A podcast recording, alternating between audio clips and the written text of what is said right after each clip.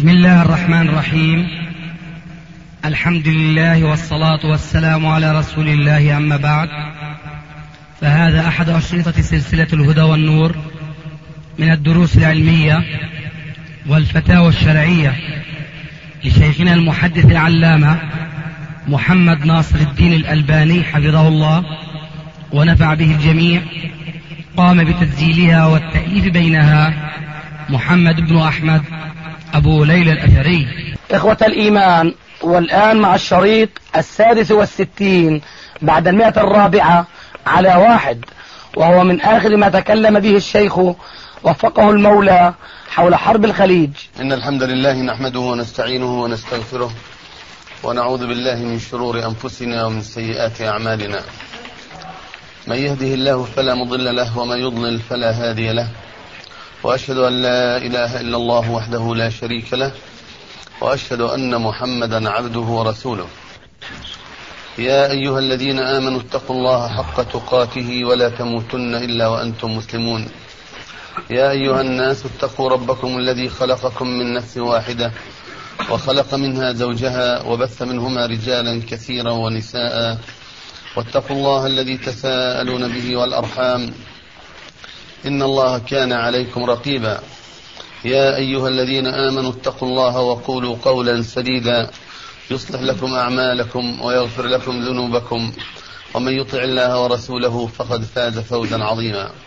أما بعد فإن أصدق الحديث كتاب الله وخير الهدى هدى محمد صلى الله عليه وسلم وشر الأمور محدثاتها وكل محدثة بدعة وكل بدعة ضلالة وكل ضلالة في النار. لا أحسب إلا أن كل واحد منا نحن معاشر من يقول عن نفسه أو من يقولون عن أنفسهم.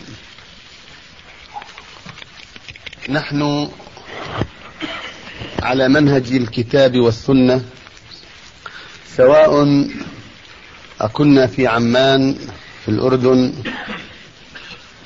أم في أي قطر من أقطار المسلمين الأخرى؟ إلا أن كل واحد منا يعلم أن النبي عليه الصلاة والسلام لم يغادر الدنيا ويلتحق بالرفيق الأعلى إلا وقد بين لنا بيانا شافيا وفصل لنا تفصيلا كافيا وأوقفنا على كل أمر من أمور الدنيا والآخرة التي بها تكتب السعادة للمرء المسلم إن ألزم نفسه هذا السبيل ويقصي بها عن نفسه الشقوة التي تحل أهلها عياذا بالله أو تقودهم إلى مصير الجحيم. وهذه نعمة كبرى يجب علينا دائما أن نشكر لله فضله علينا بها وأن نكثر بها أيضا من الصلاة على النبي صلى الله عليه وآله وسلم وهو حق ألزمنا الله به في كتابه. أقول هذا ونحن الآن نعيش أحداثا جساما وفتنا عظاما ومصائب جمة تطل علينا بقرونها الحادة المدببة من كل أقطارنا. وتكاد تتهددنا وتتوعدنا وكل منا في عقر في عقر داره وقعر بيته. والسلامة من هذه الأحداث الجسام ومن هذه الفتن العظام لا يكون بالتصدي لها ليذود الإنسان أو ليذودها المرء منا عن نفسه بسلاح يحسب به أنه قادر على درئها وردها. ولا يكون أيضا بالتطلع إليها من قريب أو من بعيد وكأنه يقول لها أو لبعضها أقبلي إلي قبل أن أقبل إليك. ولا تكون كذلك أيضا بالخوض فيها على غير بينة وهدى. درء هذه الفتن لا يكون بشيء من مثل هذا. أو ما يماثله ويشابهه ويحاكيه. إنما المخرج من هذه الفتن وهذه الأحداث ينبغي أن يكون على وفق ما نحن عليه. وقد ألزمنا أنفسنا منهج الكتاب والسنة أن نكون ملزمين أنفسنا كما نلزم أنفسنا بأدب الطعام والشراب وبأحكام الصلاة والحج والزكاة والصيام ومعرفة الحلال والحرام وكيف يكون كسب أحدنا أو أحدنا صافيا خالصا يجتنب به صريح الحرام والشبهات كذلك أيضا من باب أولى حتى يسلم لنا ذلك كله. ونكون على بصيرة من أمرنا أن نتعلم كيف ننجو من هذه الفتن وبخاصة إذا خالطتنا وفرضت نفسها علينا وأصبحت تأوي إلينا في بيوتنا وتمشي معنا في طرقاتنا وتجلس معنا في مساجدنا وتتحرك معنا أينما توجهنا. عندئذ يصبح لزاما على كل واحد منا أن يتعرف كيف يدرأ هذه الفتن عنه إن لم يكن قد لامسته من قريب أو من بعيد أو أنها لا زالت لا زال يفصل بينه وبينها مسافة زمنية أو مكانية يمكن أن يحتاط لنفسه أو يأخذ الحيطة لنفسه فيعرف كيف ينجو من شررها وشرها. وهنا أذكركم بحديث حذيفة رضي الله عنه الذي جاء في صحيح البخاري عندما قال كان الناس يسألون رسول الله صلى الله عليه وسلم عن الخير وكنت أسأله عن الشر مخافة أن يدركني. والحديث معروف لديكم ولكن أردت أن أبين أن كثيرا من الناس أصبح الخير عندهم شرا والشر خيرا. حتى أصبحنا نسمع أو نقرأ من آثار هذه الفتن التي لم يعد يتبين الإنسان فيها مع الجاهلين ما يمكن أن يتبينه مع المتقين ومع أهل العلم وطلابه. أصبحنا نسمع أشياء غريبة عجيبة. أن يكون هناك مثلا دعوة لاستنصار أو لاستنزال النصر أو استسقاء النصر. وأن تحيا ليلة من الليالي في مكان كذا أو في مسجد كذا وأن يكون ضيف الاعتكاف في هذه الليلة فلان من الناس أو فلانا من الناس. هذا بعض ما أنتجته هذه الفتن أو هذه المحن. ولو أن أهل العلم هم الذين استفتوا أو أخذ رأيهم أو استشيروا في هذه الأمور التي تحدث وتجري على ساحتنا وفي أرضنا وتكاد شررها أو شرورها تتخطفنا من قريب أو من بعيد لنجا منا الكثير الكثير.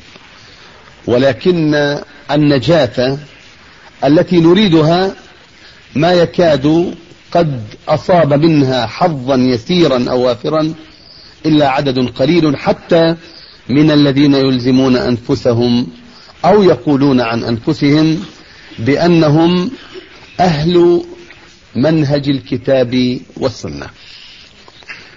ولا يخفى على ذي بصيرة عاقل أنه لا يتأهل لبيان مداخل هذه الفتن ومخارجها وبيان مواطن الشدة والضعف فيها إلا قليل من الناس. ليس كل أحد أو ليس كل واحد يمكنه أن يقول في هذه الفتنة قولا فصلا إلا إن هو قد أحاط بشيء كثير جدا من كلام نبينا عليه الصلاة والسلام يتبين به كيف يمكنه أن يعرف مداخلها ومخارجها ليجتنب أن يصل إلى وسط الطريق فيها فلا يستطيع أن يرجع إلى مدخل من مداخلها أو أن يصل إلى مخرج من مخارجها. ومن هنا أصبحنا نرى ونسمع كثيرا من الناس يتكلمون كلاما لا أصل له في دين الله وينقلون من الكتب ما هب ودب ويتحدثون عن أباطيل الكلام كما, كما يتحدثون عن حقائق الإسلام ويسوون بين هذه وتلك. فهذه والله العظيم طامة من الطامات التي ينبغي أن نحذرها وأن نحذر الناس منها. كثر العلماء وكثر الدعاة وكثر المحرضون وكثر المشجعون وأصبحت ترى في كل ناد وواد جمهرة من الناس يقول فيهم واحد منهم افعلوا فيفعلون اتركوا فيتركون. حتى إذا جاء العاقل من أهل البصر وحذق الأمر ومعرفة مسائل العلم وتوخي الحق من كتاب الله وسنة رسول الله صلى الله عليه وسلم لا يجد لنفسه شيئا كالصمت أن يلوذ به أو أن يتمسك بأهدابه. الله أكبر الله أكبر. ولا أحب هنا أن أطيل عليكم في هذه المقدمة. وقد أكرمني شيخنا جزاه الله خيرا أن أتحدث إليكم بمثل هذه المقدمة بين يدي ما ستسمعونه من شيخنا جزاه الله خيرا من العلم النفيس والمسائل المحكمة التي يتبصر الإنسان فينا بها أين يجب أن يكون وكيف يجب أن يكون مما آتاه الله عز وجل من علم الكتاب والسنة وبما فتح الله عليه. ولو أن واحدا مثل الشيخ محمد ناصر الدين الألباني في غير قومه في هذا البلد أو في سواه كان في بلد من البلاد التي تعرف حق العلماء لحج إليه الناس من كل أقطار الدنيا. ولكن هو بيننا ومقيم بين أظهرنا والناس يتحدثون عن علمه وكتبه وتحقيقاته ومروياته وتخريجاته ومسائله المستنبطة التي ربما جاء فيها بالكثير. ممن لم يسبقه فيها أحد من العلماء ومع ذلك نظن على أنفسنا أن نجلس إليه أو أن يأتي الناس إليه. في هذا البلد هذه الجماهير الغفيرة التي تؤم الساحات والمساجد لتسمع كلاما هائجا لا يكاد الكلام أو لا يكاد لا يكاد المرء يمسك من نفع فيه إلا على أقل القليل وأيسر اليسير. بعد هذا لا يسعني إلا نقول جزى الله عنا شيخنا وبارك الله عليه وفيه وأمد في عمره ونفع به الأمة الإسلامية وجزاه عما قدم لها خير الجزاء. وليسمح لي شيخي الآن أن نعود إلى المجلس بعد أن نصلي العصر إن شاء الله. والسلام عليكم. نسمع هذه الأيام كلمة الجهاد تتردد على ألسنة الكثيرين سواء كانوا قادة أم كانوا من عامة الناس؟ ولا شك أن الجهاد هو رأس سنام الإسلام وهو الطريق الذي يمهد لعقائد الإسلام وشرائعه وأحكامه أن تسود في الأرض. وهذا أمر لا يخفى على أحد في الناس. قديما وحديثا مسلما كان أم غير مسلم. ولكن لا شك أن الأمر مع كونه ظاهرا في غايته وفي حقيقته إلا أنه يغيب عن كثير من الناس الشروط التي يجب توفرها حتى يكون هذا الجهاد هو الطريقة التي يسلكها المسلم أو جماعة المسلمين لإعلاء كلمة الله في الأرض. فكثير من هذه الأسئلة التي بين أيدينا تتناول هذا الموضوع. وأول سؤال نطرحه على شيخنا هو من أحد الإخوان ما شروط الراية التي ترفع ويكون من واجب المسلمين نصرها. وذلك حتى لا نقع في نص الحديث أو في محذور المحذور الذي ذكره الحديث من قاتل تحت راية عمية يغضب لعصبية أو يدعو إلى عصبية فقتل فقتلته جاهلية. توضح لنا هذه المسألة. جزاك الله خيرا. علما يا إخوان أقول سلفا يعني أرجو أن تنصتوا إلى إجابة شيخنا لأن كثيرا من الأسئلة التي وردتنا معظمها أو جلها تدور حول هذا المعنى.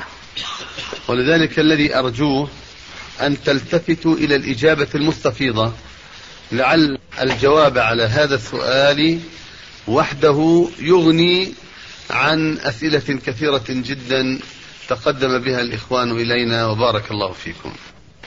الحمد لله والصلاة والسلام على رسول الله. وبعد فيجب على المسلمين جميعا أن يعلموا أن الجهاد قسمان. جهاد دفع لاعتداء الكافر وجهاد نقل الدعوة إلى بلاد الكفر. الجهاد الأول لا يرد عليه مطلقا الحديث السابق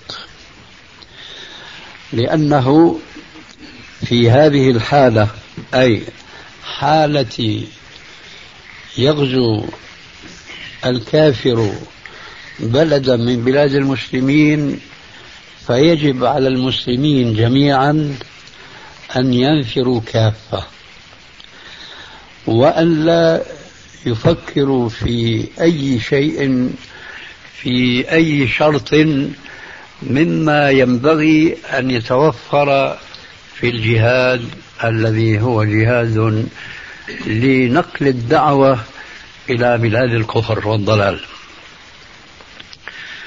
فرفع الراية الإسلامية التي دائما ندندن حولها ونؤيدها كل التأييد إنما هو حينما يريد المسلمون أن يهيئوا أنفسهم وأن يقيموا دولتهم فذلك لا ينبغي أن يكون إلا تحت راية الإسلامية وأن لا يجاهدوا ذاك الجهاد إلا تحتها.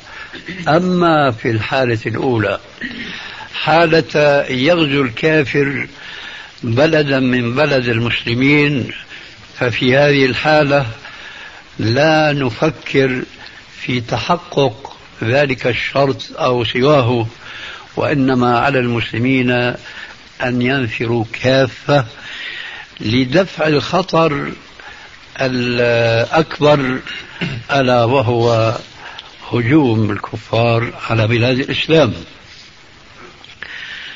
ولذلك فالناس اليوم تفكيرهم ضيق جدا حينما يفكرون بشرط رفع الراية الإسلامية لدفع مثلا اعتداء هؤلاء الكفار الذين اجتمعوا من كل آه، جانب وصوب للاعتداء على بلاد المسلمين وهي العراق.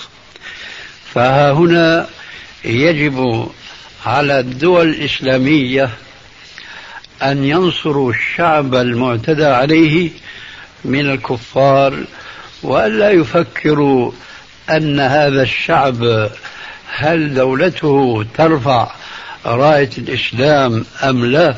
لأننا في هذه الحالة نريد أن ننقذ الشعب المسلم من سيطرة ذاك الكافر أو أولئك الكفار. فهنا يجب على المسلمين جميعا أن ينفروا كافة. والحقيقة أن من آثار هذه الفتنة التي ألمت بالمسلمين في هذا العصر والتي لا نعلم لها مثيلا في التاريخ الإسلامي كله إن من آثار هذه الفتنة أن المسلمين يختلط عليهم الحق بالباطل ويختلط عليهم الواجب بما لا يجب بل بما لا يجوز. سبب هذا يعود إلى أمرين اثنين. الأمر الأول يتعلق بعامة المسلمين وذلك أنهم بعيدون كل البعد عن التفقه في الدين.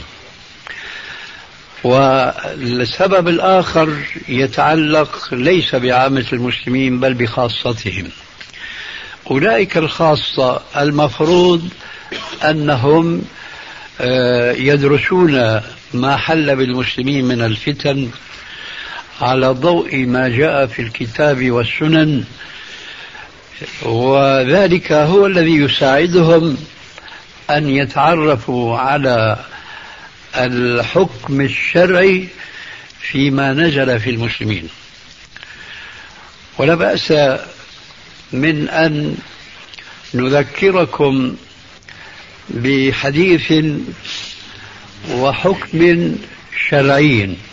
أما الحديث فهو قوله عليه الصلاة والسلام انصر أخاك ظالما أو مظلوما انصر أخاك ظالما أو مظلوما.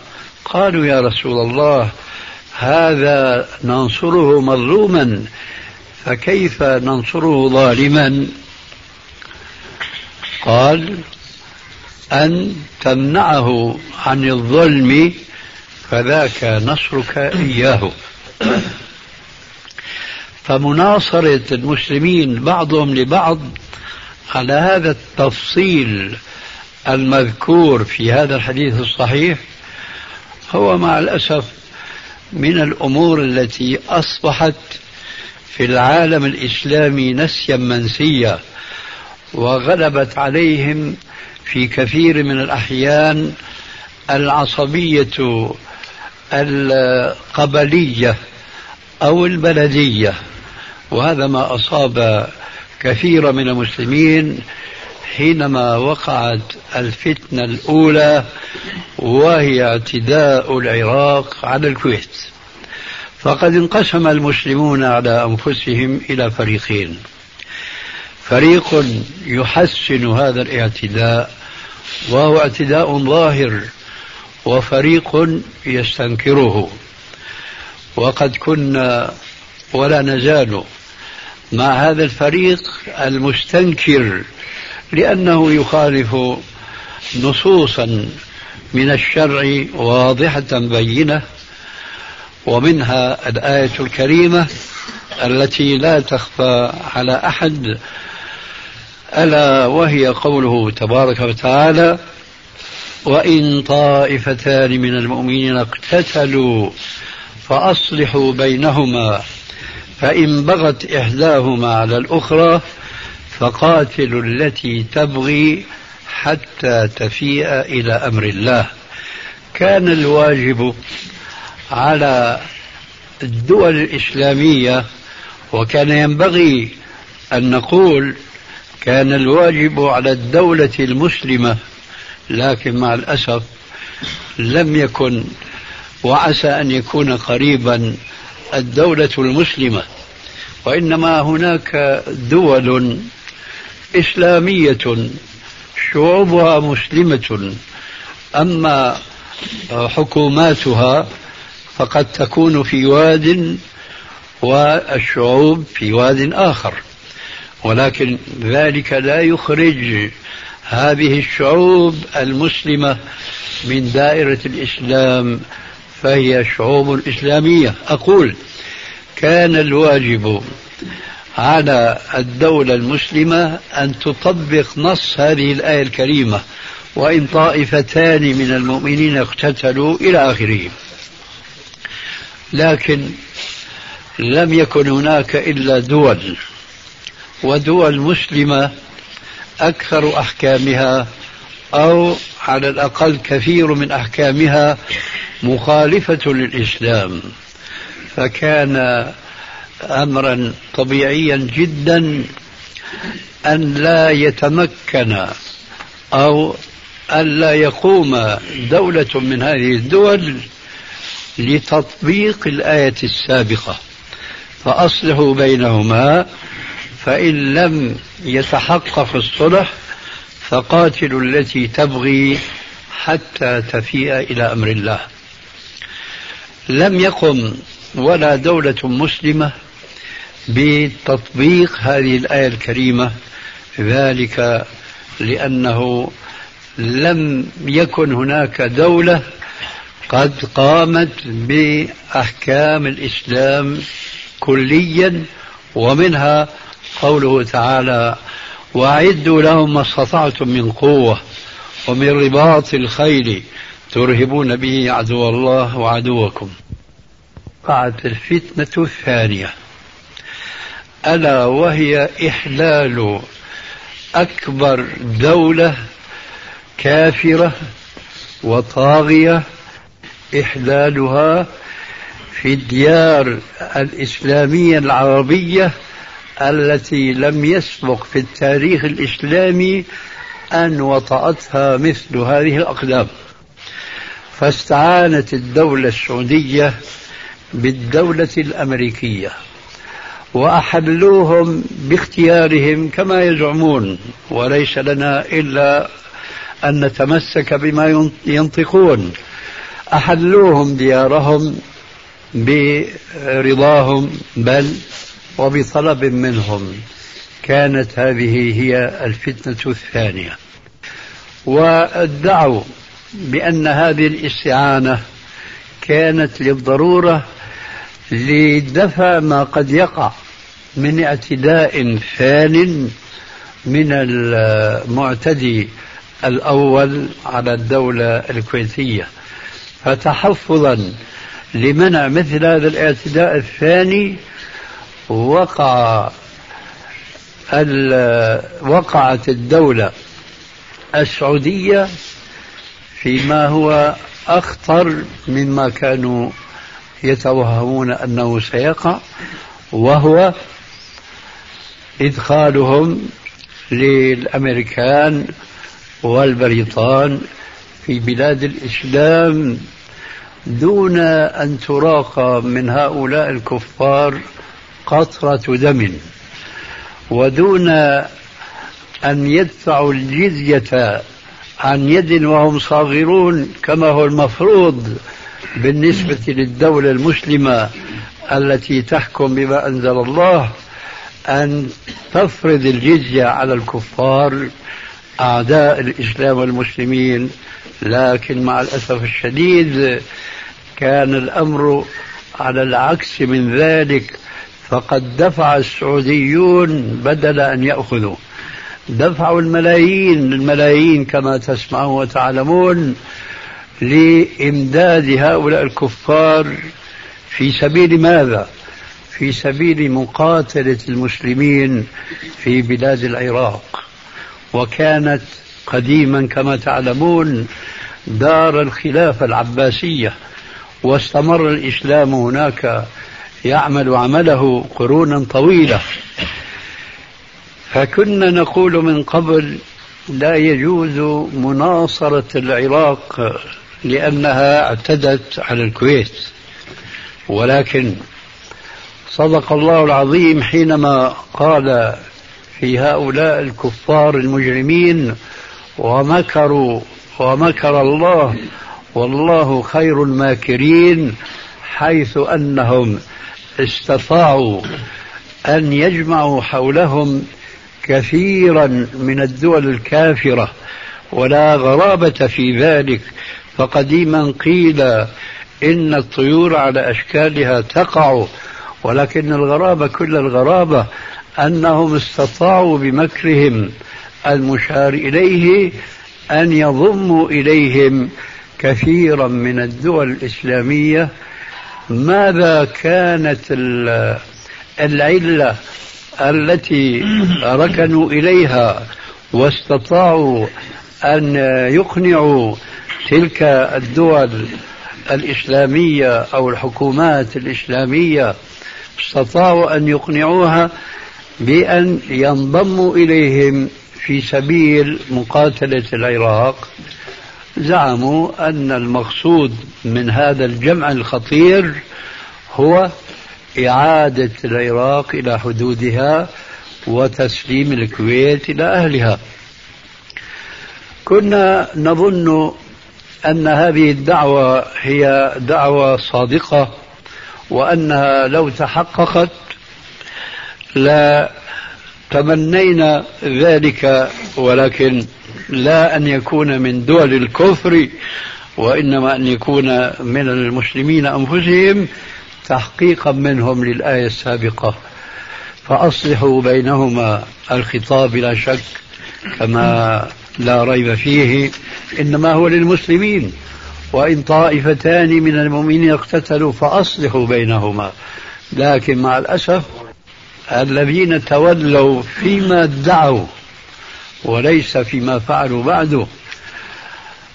الذين حاولوا إعادة البلاد الكويتية لأصحابها وإرجاع المعتدي إلى أرضه هم هؤلاء الكفار والذين انضموا إليهم من الحكومات الإسلامية. فماذا كان نتيجة هذا المكر؟ ظهر ذلك وتبين لكل ذي عينين ولو كانت هاتان العينان لا بصيرة لهما.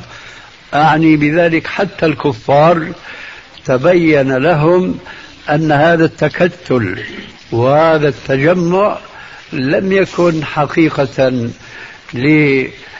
لإخراج العراق من الكويت إنما لتحطيم العراق. وهذا أمر لا يحتاج إلى شرح لأن الإذاعات والجرائد والمجلات وكل وسائل الإعلام قد أجمعت على هذه الحقيقة حتى الكفار أنفسهم.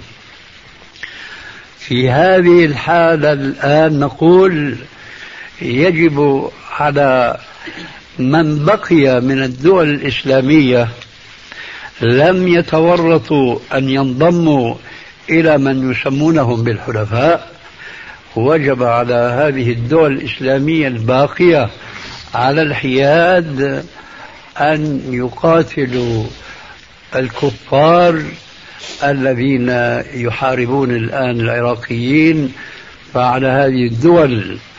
ولا أقول أفراد على هذه الدول لا أقول أفراد لوحدهم وإنما على الدول بجيوشها النظامية المتمرنة والمتمرسة على القتال في الآلات الحديثة المناسبة لمثل هذا الغزو على هؤلاء الدول أن يبادروا إلى الانضمام إلى العراق لمقاتلة الكفار الذين تبينت نيتهم أنها تحطيم الشعب العراقي والقضاء عليه. هذا الحكم الذي انتهيت إليه الآن يتعلق بتلك المسألة الفقهية التي أشرت إليها في مطلع كلمتي هذه حين قلت سأتحدث إليكم بحديث ومسألة فقهية. الحديث انصر أخاك ظالما أو مظلوما. الآن العراق مظلوم. كان من قبل ظالما للكويتيين. أما الآن صار مظلوما من دول الكفر. ما أدري عددها عشرون وأكثر. وانضم إليهم بعض الدول الإسلامية. فالعراق اليوم مظلوم ويجب مناصرته. وحينما أقول هذا الكلام فلا ينبغي أن يتبادر إلى ذهن أحد السامعين له أننا نعني آه، مناصرة حزب البعث أو مناصرة شخص بعينه. لا هذا لا يجوز إسلاميا وإنما يجب أن نناصر الشعب العراقي وأن ندفع عنهم هذه هذه الدول التي استعملت كل وسائل التدمير وصبتها على العراق والجيش العراقي لا يزال في الكويت. لو أنهم كانوا صادقين فيما أشاعوا في أول الأمر ورجع العراق إلى حدوده وعادت الدولة إلى الدولة الكويتية إلى أصحابها لانتهت المشكلة. ولكن مع الأسف الشديد لقد استغلت هذه الدعوة الكافرة بأنهم يريدون مناصرة الشعب الكويتي على العراق. تبين أن قصدهم هو تحطيم الشعب العراقي. لذلك يجب مناصرتهم على أعدائهم المهاجمين لهم. أما المسألة الفقهية فهي تلفت النظر أن المسلم يجب أن يكون واقعيا وأن لا يكون تفكيره جامدا. مثله كمثل بعض الأمور الفقهية. الخمر حينما يكون خمرا فنحن ننهى عنه لأن الشارع حرمه في آياته وفي أحاديث نبيه. ولكن الخمر هذه لو أنها تحولت واستخللت صارت خلا لا يجوز للمسلم أن يظل عند قوله السابق أن هذا الشراب حرام شربه. ذلك لأنه تطور وصار شيئا آخر غير الحقيقة السابقة. كان خمرا فصار خلا كان محرما فصار حلالا. وعلى ذلك فقيسوا من عند أنفسكم مسائل كثيرة وكثيرة جدا. من أشهرها أن الماء ينقسم إلى ثلاث أقسام. طاهر مطهر وطاهر ونجس. ولكن قد يعرض لهذه الأنواع ما يخرجها عن حكمها. مثلا الماء المطهر وهو بواقعه طاهر قد يخرج عن كونه مطهرا ويظل طاهرا. ثم في بعض الأحيان قد يخرج عن كونه طاهرا فيصبح نجسا.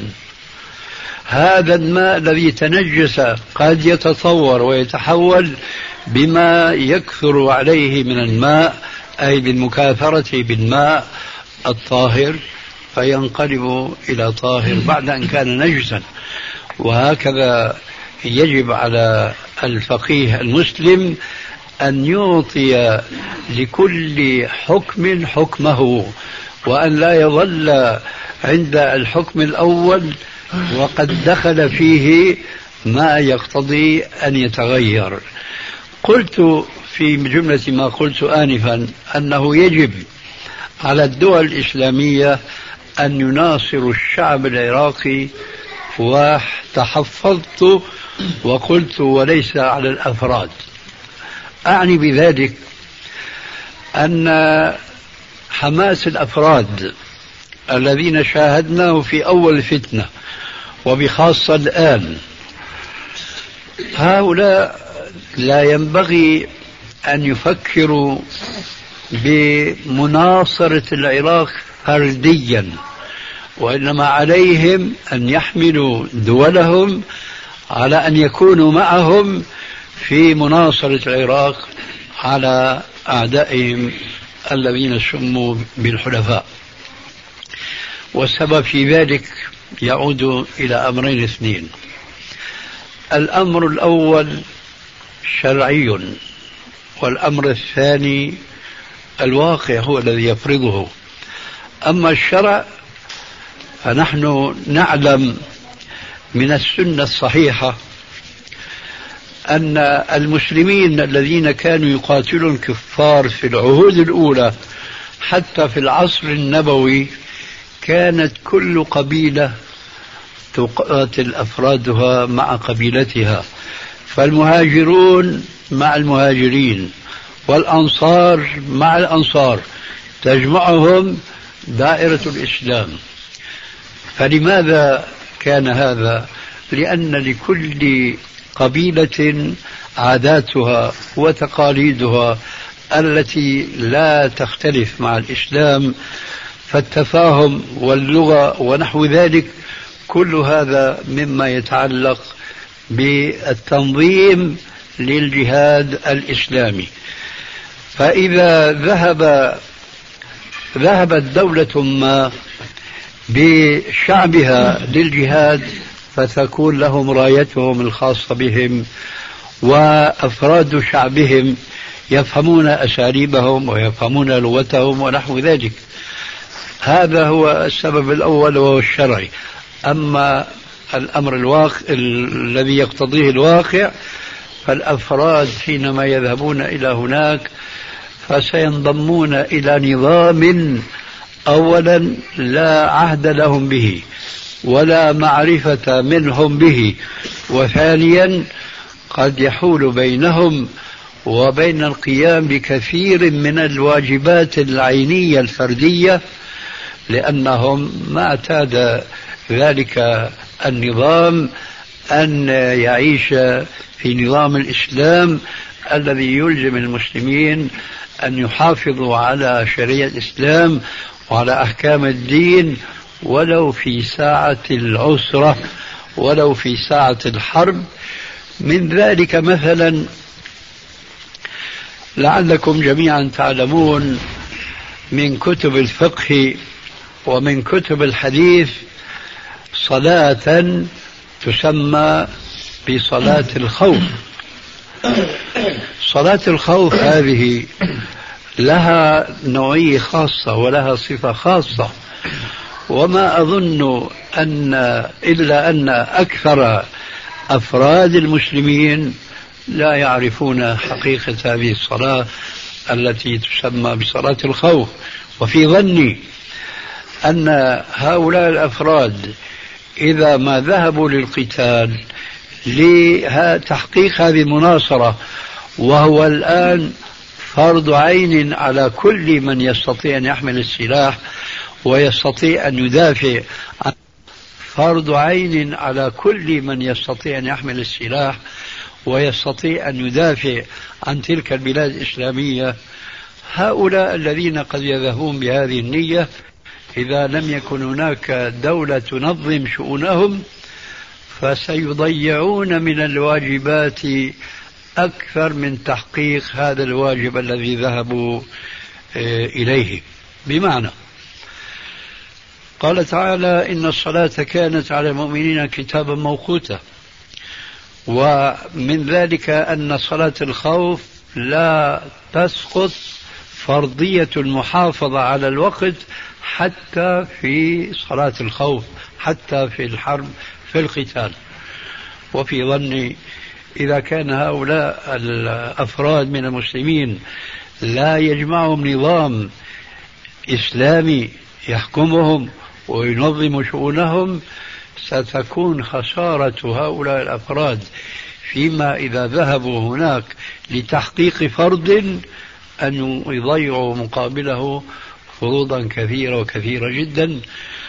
ولعله مما يقرب إليكم هذه الصورة التي لا ينبغي أن تكون واقعة أن كثيرا ممن يذهبون إلى الحج لأداء فريضة الحج فريضة الإسلام ما حج مطلقا. فهو يريد أن يؤدي هذا الفرض العيني وإذا به بسبب جهله وعدم معرفته بوجوب المحافظة على أداء كل صلاة في وقتها فهو يضيع كثيرا من الصلوات في سبيل تحقيق هذا الواجب ألا وهو الحج إلى بيت الله الحرام. إذا كان المسلم يريد أن يؤدي ركنا كهذا الركن الحج ولكن يضيع في سبيل ذلك أركانا فهذا خير له أن يبقى في داره في بلده محافظا على صلواته يؤدي كل صلاة منها في وقتها.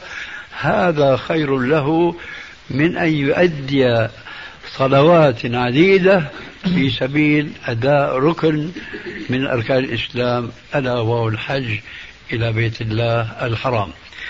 لذلك ولا ريثما يتوفر للشعب العراقي من يناصر هذا الشعب من الحكومات الإسلامية فعليكم أنتم الآن أن تجاهدوا أنفسكم ولا أن تستسلموا لعواطفكم وأن يذهب كل منكم لا يلوي على شيء سوى يريد أن يجاهد هناك وهو إذا وصل هناك ضاع وانماع وأضاع كثيرا من الأحكام الشرعية كما ألمحنا إلى ذلك آنفا. فعلينا والحالة هذه أن نعنى بجهاد النفس الذي هو في الحقيقة لا يكون المسلم مجاهدا في سبيل الله إلا إذا جاهد هواه. وعليه أن يمرن نفسه على مجاهدة هواه وهو في عقر داره. كما قال عليه الصلاة والسلام المؤمن من جاهد هواه لله ولينظر كل فرد منا ها هنا فسيجد نفسه مقصرا بالقيام بكثير من الواجبات العينية. ولذلك فليتدارك أمره وليحسن توبته وأوبته إلى الله عز وجل ليحقق نوع من الجهاد لعله بعد ذلك إذا جاء وقت الجهاد في سبيل مناصرة العراق على أولئك الكفار حينئذ يتمكن من تمرن على الجهاد في عقل داره أن أن يجاهد في سبيل الله عز وجل خارج بلده. ويبقى شيء لا بد منه والحالة كما ذكرنا أن أذكر الحاضرين بقوله عليه الصلاة والسلام إنما تنصرون وترزقون بضعفائكم بدعائهم وإخلاصهم. فإذا كنا ضعفاء الآن لا نستطيع كأفراد أن نناصر شعب العراق على الأقل أن ندعو لهم ونخلص لهم في الدعاء وبخاصة في القنوت في الصلوات الخمس كما يفعل كثير من أئمة المساجد اليوم. ولكن المهم أن نخلص في الدعاء إلى الله عز وجل. لعل الله عز وجل آه، يعيد هؤلاء الكفار مهزومين آه، ويجعل الشعب العراقي منصورين. كما نرجو ذلك من رب العالمين. جزاكم الله خيرا. يسأل السائل يقول هذه الحرب الدائرة الآن وهذا الوضع الذي يعيشه المسلمون. أهو فتنة يجب على المسلم فيها أن يلزم بيته ويكف لسانه عن الكلام فيها أم أنه يجب عليه أن يشارك في هذه الحروب أو هذه الحرب من جهة المسلمين ضد الكافرين من كلا الطرفين؟ نرجو توضيح الإجابة. جزاكم الله خيرا. أظن هذا سبق الجواب عليه. أي نعم. ما في شيء جديد. وخلاصة ما سبق قد ذكرنا لكم في كلمات مضت وأشرت إلى بعضها من قبل لما ثارت الفتنة. كنا نذكركم بقول عليه السلام كونوا أحلاس بيوتكم. لأن الفتنة كانت بين فتنة اعتدى مسلم على مسلم وفتنة أخرى جلبت الكفار إلى بلاد المسلمين. وكان يومئذ يخشى أن تقع الفتنة بين المسلمين أنفسهم فكنا آه، نقدم إليكم قوله عليه السلام في بعض أحاديث الفتنة كونوا أحلاس بيوتكم.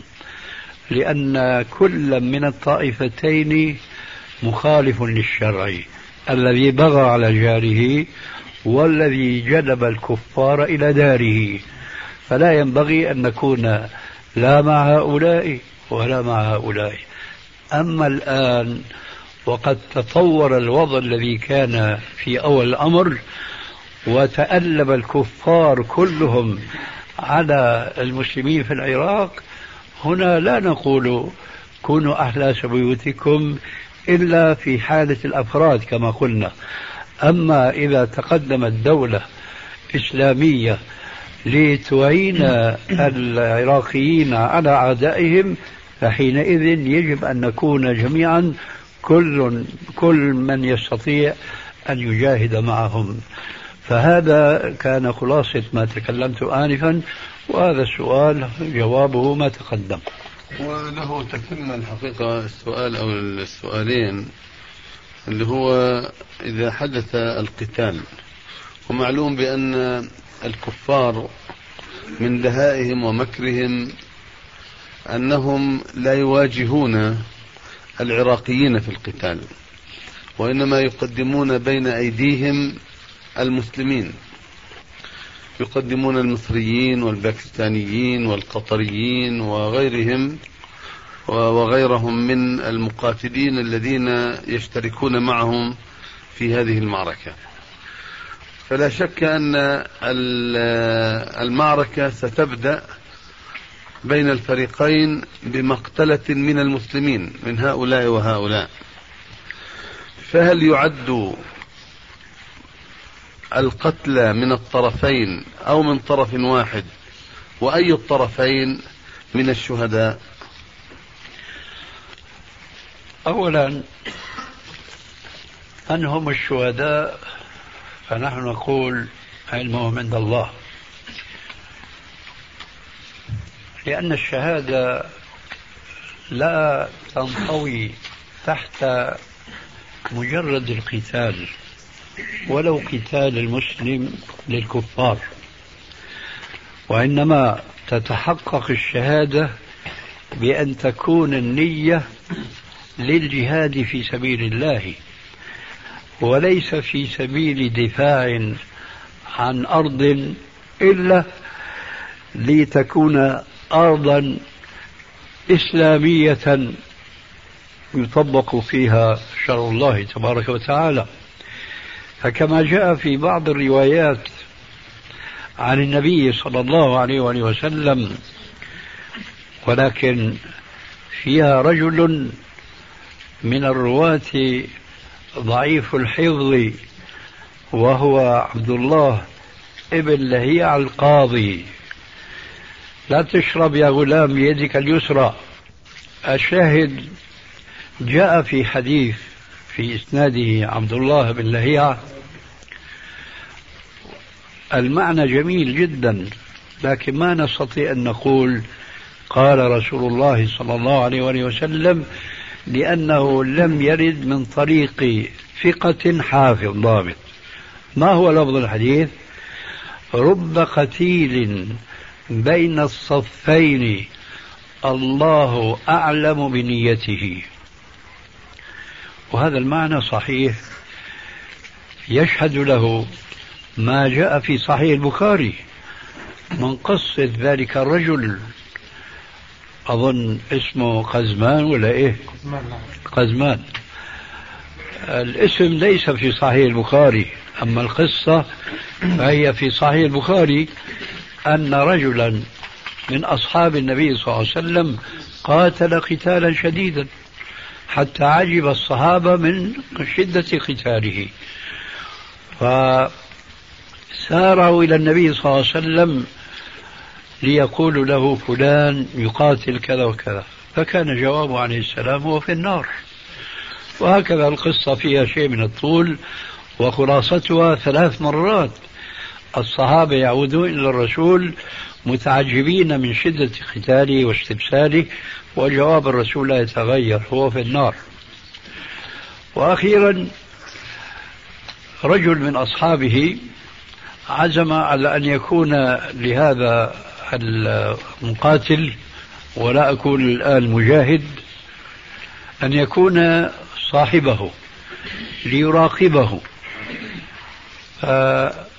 فكان عاقبة هذا المقاتل أن الجراحات كثرت عليه ولم يصبر عليها فوضع رأس السيف على بطنه واتكى عليه حتى خرج من ظهره ومات. فسارع الرجل الذي كان مصاحبا له إلى النبي صلى الله عليه وسلم ليقول له يا رسول الله فلان الذي قلت فيه كذا وكذا فعل كذا وكذا فقال عليه الصلاة والسلام الله أكبر صدق الله ورسوله. إن الله لينصر هذا الدين بالرجل الفاجر وإن الرجل ليعمل بعمل أهل الجنة فيما يبدو للناس وهو من أهل النار.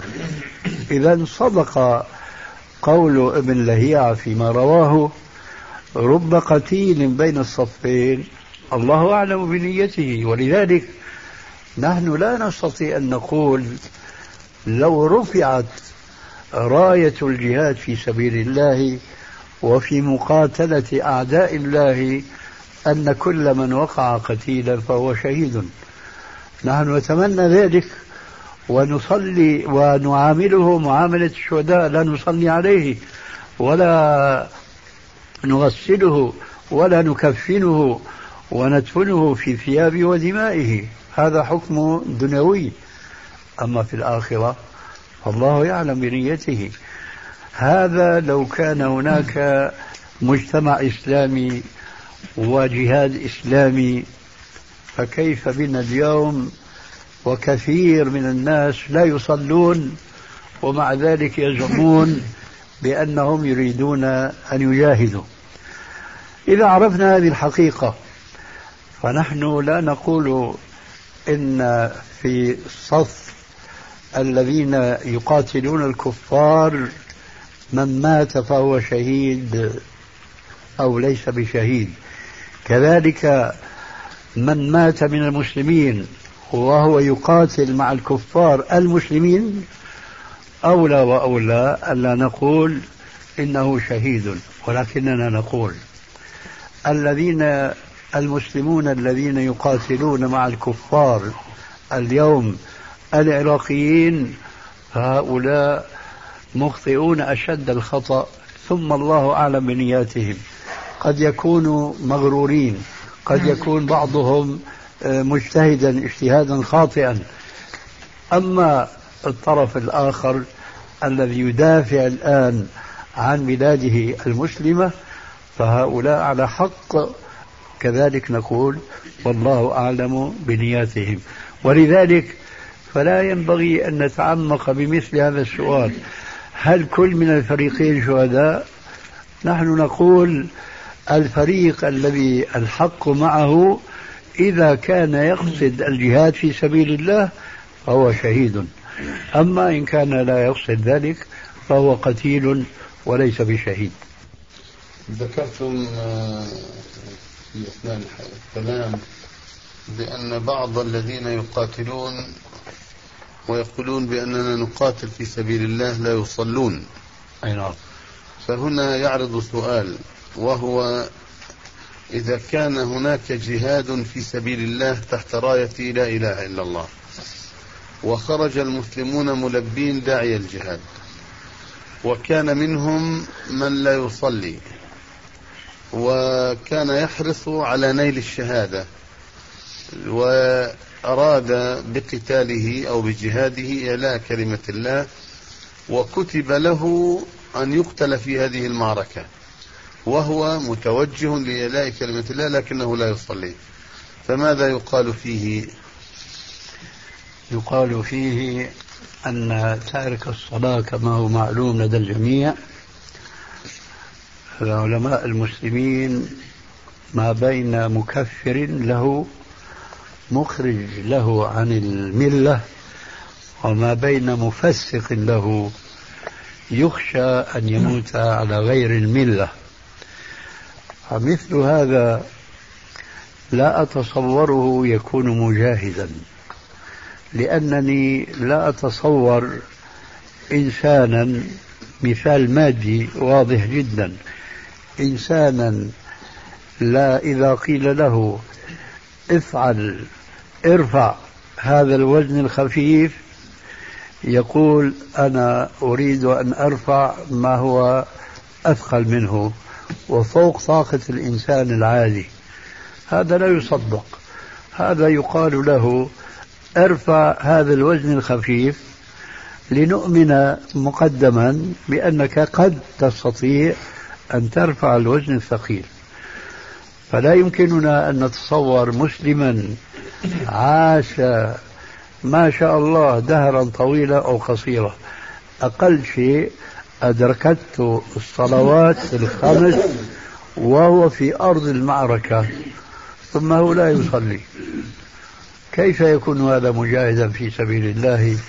وهو لا يجاهد هواه في طاعة الله فيما هو أهون على النفس الأمارة بالسوء من أن يضع كما يقال في بعض البلاد دمه في كفه على كفه. ولذلك فأنا لا أتصور من كان ظاهرا في تركه للصلاة أن يكون مجاهدا حقا في سبيل الله. ضدان لا يجتمعان أبدا. وإذا كان النبي صلى الله عليه وسلم يقول يغفر للمجاهد كل ذنب إلا الدين والدين له أحكام في بعض الأحوال يؤديها ربنا عنه. فكيف يكون حال هذا الذي يترك الصلاة والله عز وجل قد ألهم نبيه صلى الله عليه وسلم في موضوع آخر أن يقول ودين الله أحق أن يقضى لذلك لا أتصور وجود مجاهد حقا في سبيل الله ومقابل هذا إنه تارك للصلاة لله. هذا أمر لا يتصور. نحن نعلم بأن الجهاد وبخاصة إذا كان الجهاد لنشر الدعوة وتبليغ الرسالة لا بد له من راية. ولا بد للمسلمين حتى ينضووا تحت هذه الراية من أن يدعو صاحب هذه الراية وهو الإمام أو الحاكم أن يدعو الأمة إلى الجهاد في سبيل الله. لكننا وكما نرى أن بلاد المسلمين على ما هي عليه من تفرق وخلاف وتشتت والرايات كثيرة. فحتى يلتئم شمل المسلمين على راية واحدة هذا يحتاج إلى زمن طويل وربما لا يكون في مثل أو في الجيل الحاضر أو في الأجيال الحاضرة أو الآتية القريبة. ربما يحتاج إلى زمن طويل. فكثير من الشباب المسلم المتوقد حماسة الملتهب يعني آه، شوقا لأن يرى دينه منصورا مرفوع الراية. يستعجلون الأمر ويذهبون إلى يقومون بعمليات فردية محضة لا يخضعون فيها أو ربما يفرون حتى من الأنظمة والحكام الذين يحكمون تلك الديار. خشية أن يقعوا في محظور فيؤاخذوا عليه. فالذي أقول آه، أن يقوم جماعة من الشباب مثلا بدخول أرض للكفار أو أرض مسلمين احتلت من الكفار من غير إذن الحاكم وليس تحت راية واحدة وهم مخلصون متوجهون إلى الله وغايتهم أن يقاتلوا في سبيل الله. فقتلوا فهل يكونون شهداء بهذه النية أم لا؟ أقول بالنسبة لهؤلاء عملهم غير مشروع بلا شك لأنه أعمال فردية لا تسمن ولا تغني من جوع. أما هل يكونون شهداء؟ قد يكون نفس الجواب السابق. هو الجواب هنا مع آه، ضميمة بسيطة وهي أنهم إن كانوا عن علم وعن تفكير انطلقوا في عملهم هذا الفردي آه، ليجاهدوا الكفار. فممكن إذا كان انطلاقهم عن علم ولو كان اجتهادهم خطأ يمكن أن يعتبروا شهداء. ولكن الذي أعلمه أن كثيرا من هؤلاء الشباب الذين ينطلقون مندفعين بحماس شديد جدا لا يدرسون المسألة على ضوء الأحكام الشرعية وإنما هو هم يستسلمون لعواطفهم الجامحة. والعواطف كما تعلمون جميعا إذا لم تكن مقيدة بأحكام الشريعة كان شرها أكثر من خيرها. فلا نرى ذلك إلا بهذا الشرط وهو أن يكون مقرونا بالعلم والاجتهاد. أنا الحقيقة سئلت أيضا هذا اليوم جاءني بعض الإخوة وسألوني مثل هذا السؤال. فأجبت مثل هذا الجواب أو قريبا منه وذكرت لهؤلاء الإخوان صورة من أو أثر من الآثار المترتبة على مثل هذه العمليات الفردية. أن بعض الشباب المتحمسين الذين آه، يسيرون وراء قيادات آه، لا نريد أن نتحدث عن مشروعيتها أو عدم مشروعيتها عن علمها أو جهلها. هذا أمر لا نريده الآن. ولكن أقول مثل هؤلاء يقاتلون أو يدخلون فربما يحمل أحدهم خنجرا أو ربما لغما أو ربما مسدسا أو بندقية. فيهجم على سيارة أو على جماعة أو على فرد واحد فيقتله أو يقتل ربما اثنين أو ثلاثة. الأثر السريع لهذه العملية التي يسمونها بالعمليات الأثر السريع هو أن تقوم بعض الطائرات بقصف المخيمات والتجمعات السكانية التي ليس عند أهلها شيء يدافعون به عن أنفسهم. وإن كان فإن هذه الوسائل الدفاعية لا يستطاع أو لا تقدر على مقاومة هذه الطائرات التي تفتك بالعشرات إن لم يكن بالمئات من الأبرياء الذين يسكنون هذه المخيمات. تفضل. هل ينطبق هذا على مصالح العدو في دول خارج بلاد المسلمين؟ هو كذلك لشيخنا يجيب. يعني ينطبق ولا ينطبق. يعني حالتان. إذا كانت العمليات هذه ضد الكفار المحاربين بإذن من الدولة التي تقع في هذه الحوادث فهذا من الواجب. أما إذا لم يكن بإذن من الدولة فهو الذي أردت بقولي لا ينطبق. فيجوز ولا يجوز. إذا كانت الدولة التي فيها تلك المصالح الأجنبية والمحاربة للشعب العراقي الدولة هناك تأذن بهذه العمليات فهذا واجب. أما إذا كانت لا تأذن فسيكون شر هذه العمليات كما أشار الأستاذ آنفا بالنسبة للعمليات الفدائية هذه سيكون عاقبتها ضررها أكثر من نفعها. خلاصة القول أنه لا يجوز لكل فرد من أفراد المسلمين أن يؤمر نفسه أن يجعل نفسه أميرا فيتصرف كما يشاء ولا أقول كما يهوى. لأن من وراء ذلك مفاسد كثيرة تثرى. الله أعلم بعاقبة أمرها. نعم. أه لعله من باب التوضيح فقط شيخنا الأخ الكريم. أه نضرب مثال حتى تكون الصورة واضحة. مثلا أه في في اليونان في في اليونان أو في تركيا وهي طبعا بيعتبر الآن يعتبرون آه، الحكومة أو الدولة التركية يعتبرونها بأنها تقف مع أمريكا مثلا في القتال. فلا ندري من الذي يقوم أولا بمثل هذه العمليات. هذه واحدة. لأن كثيرا من الذين يقومون بالعمليات لا يقومون انتصارا للعراق. وإنما هناك بعض الأمور التي يمكن أن تستغل في مثل هذا الظرف لكي يقوم هؤلاء بنسف مثلا مكتب أو حافلة أو قتل شخص أو الاعتداء على سفارة أو نحو ذلك. فهذا ربما لا يكون له صلة بالموضوع الذي نتحدث عنه الآن. هذه واحدة.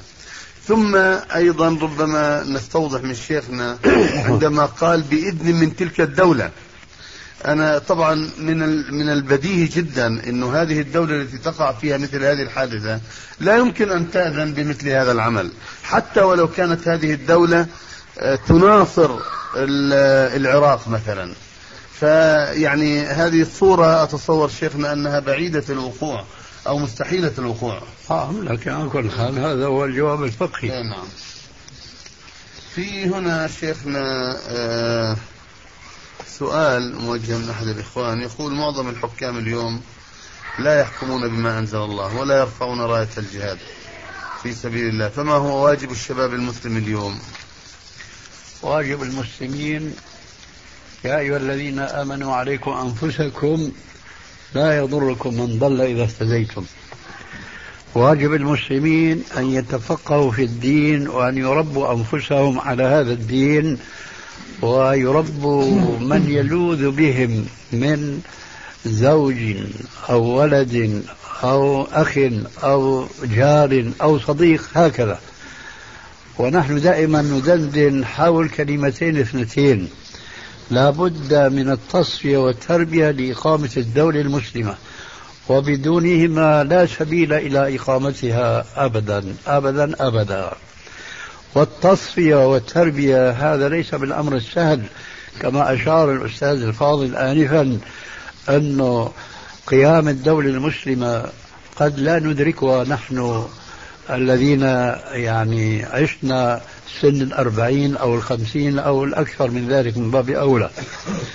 ذلك لأن التاريخ لابد من أن يعيد نفسه. لقد كان لكم في رسول الله أسوة حسنة.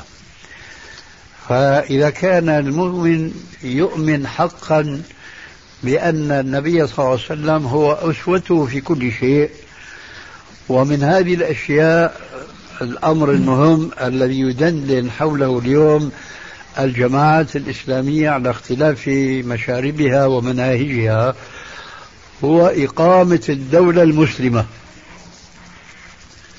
فلا بد من أن نتخذ الأسباب التي اتخذها رسول الله صلى الله عليه وسلم حتى تمكن من إقامة الدولة المسلمة. مع ملاحظة فارق كبير جدا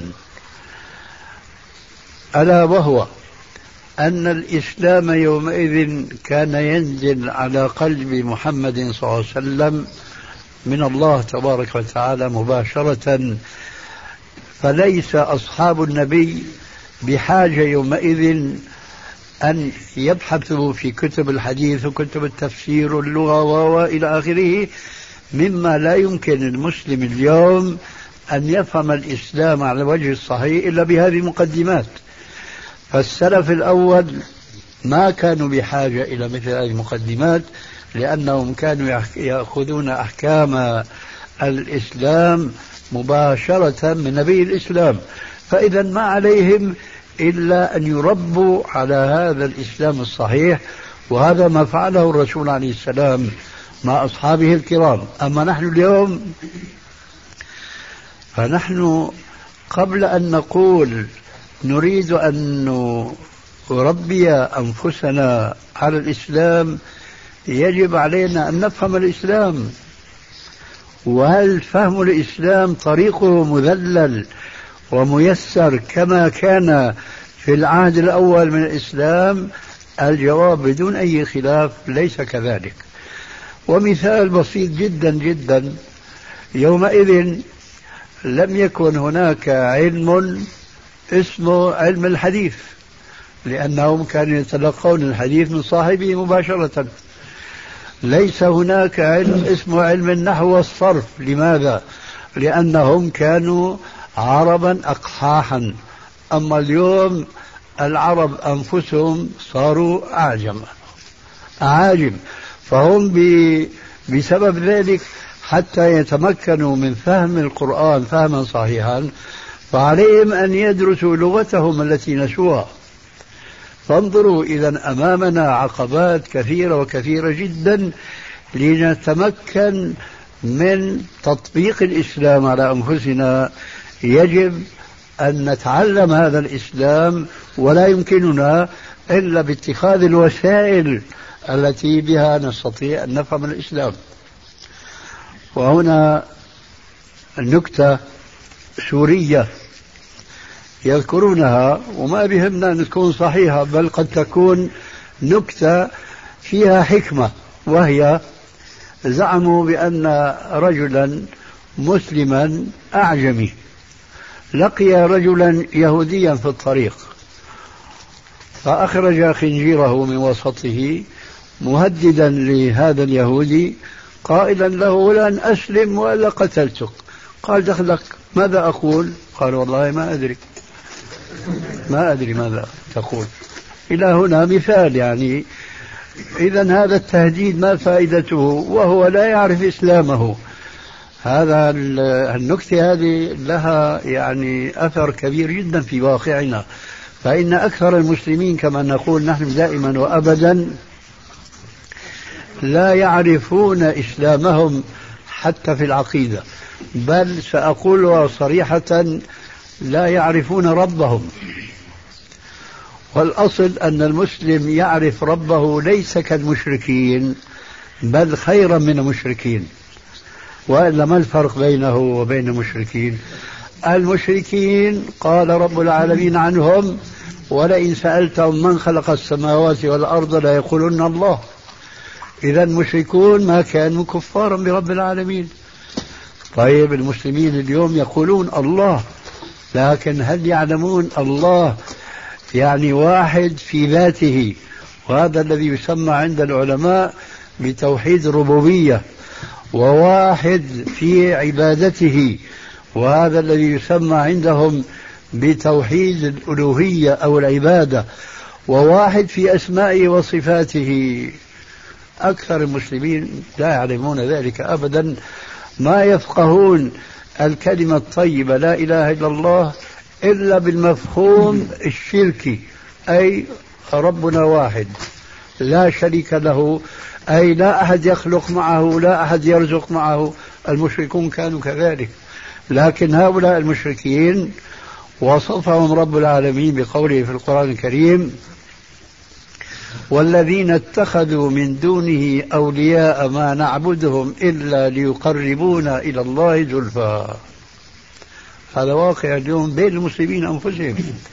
فالذين يذهبون زعموا لزيارة الأولياء والصالحين لا يذهبون لزيارتها لتحقيق العلة التي ذكرها الرسول عليه السلام في بعض أحاديثه بعد أن كان نهاهم عن زيارة القبور قال لهم وكنت نهيتكم عن زيارة القبور ألا فزوروها فإنها تذكركم الآخرة.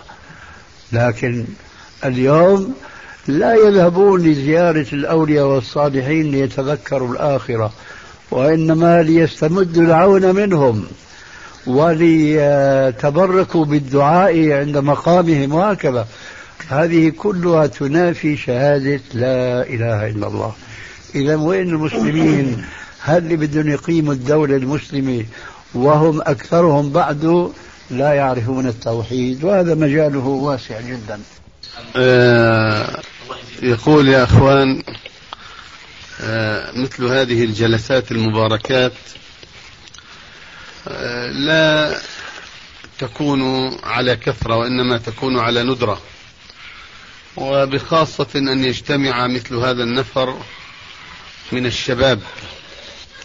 والشباب كما يعبر عنهم بعض الكتاب أو الحكماء العصريين يقولون إنهم عصب الحياة. عصب الحياة. ولا شك أن هذه الكلمة صادقة إلى حد كبير في وصف الشباب. والشباب دائما وابدا رغم أنهم على ما وصف لكن أيضا في الشباب الحماسة وقوة الاندفاع وشدة الانطلاق وعدم التروي في كثير من الأحيان والانسياق وراء العاطفة وعدم الوقوف مع أحكام العقل الصحيحة فضلا عن أن يكون هناك وقوف أو تمثل لأحكام الشرع. لذلك أقول اولا جزى الله عنا شيخنا خيرا بما أفاض علينا مما آتاه الله من علم وحكمة. وأقول ثانيا ان إن معاشر الشيوخ ولست أعني بالشيوخ الرؤساء وكبار العلماء أو العلماء وإنما أعني بالشيوخ كبار السن. فنحن الآن على سفينة الرحلة الأبدية. التي لا تعود مرة أخرى إلى الشاطئ. وأنتم الآن تقفون على الشواطئ تنظرون إلى موج البحر وهو يختبط وإلى مياهه وهي تعلو تارة وتنخفض أخرى وإلى السفن التي تبحر في هذا المحيط أو في هذا البحر. تنظرون إليها وأنتم تتأملون. ماذا يكون من مصير الإنسان الذي يقف على الشاطئ إن غمس رجله في الماء أو ركب هذه السفينة أو الباخرة أو سبح في هذا الموج أو في ضم هذا البحر؟ تنظرون وتتساءلون فالذي أوصيكم به ثلاثا. أولا أن تقبلوا على العلم. الإقبال الذي يحصنكم من الجهل الذي يشيع في دنيا الناس. والجهل هو عنوان التخلف. وكلما ابتعد الإنسان عن العلم اقترب من الشيطان وابتعد عن الرحمن. وكلما اقترب من العلم كان أقرب إلى الرحمن وأبعد عن الشيطان. هذه الأولى. أما الثانية فأن تتوادوا في الله عز وجل. ولا يحمل بعضكم أو لا يحمل بعضكم على بعض ضغنا في صدره أو حقدا في نفسه أو ثورة من غضب ربما يقدم على أذى أخيه بها. وما أحسن أن ينام الإنسان ليله الطويل سليم الصدر معافا من الأوبئة أو الأدواء التي تنتشر في دنيا الناس بالتنافس على الدنيا والإقبال عليها والإدبار عن الآخرة. هذه الثانية أما الثالثة فأن تستحضروا دائما أنكم في مثل هذا السن أقرب ما تكونون إلى تلقي الأمور تلقيا دقيقا واعيا لا يفلت منكم شيء منها. فعليكم أن تستغلوا شبابكم وقدراتكم النفسية والعقلية في استيعاب الكثير من المسائل والأحوال المسائل العلمية والأحوال الاجتماعية التي يكتب لكم بها أن تكونوا إن شاء الله من الحكماء في الدنيا. لأن العلم يولد الحكمة. ومعرفة الأحوال تقدر الإنسان على فهم التاريخ ودنيا الناس فبذلك يكون حكيما بعلمه ومعرفته أحوال البشر. هذه ثلاثة مسائل أو ثلاث مسائل أحببت أن أوصي نفسي وأنا كما قلت لكم قد ركبت تلك السفينة التي تمشي الآن إلى المجهول ولا ندري أيكون بيننا وبينكم لقاء أم لا يكون. فوصيتي إليكم هذه وأختتم جلستنا هذه المباركة بقوله صلى الله عليه وسلم عندما أوصى أحد أصحابه قال خالق الناس اتق الله حيثما كنت وأتبع السيئة الحسنة تمحها وخالق الناس بخلق حسن وصلى الله وسلم وبارك على نبينا محمد وعلى آله وصحبه وإخوانه النبيين. جزاكم الله خير شو عندك؟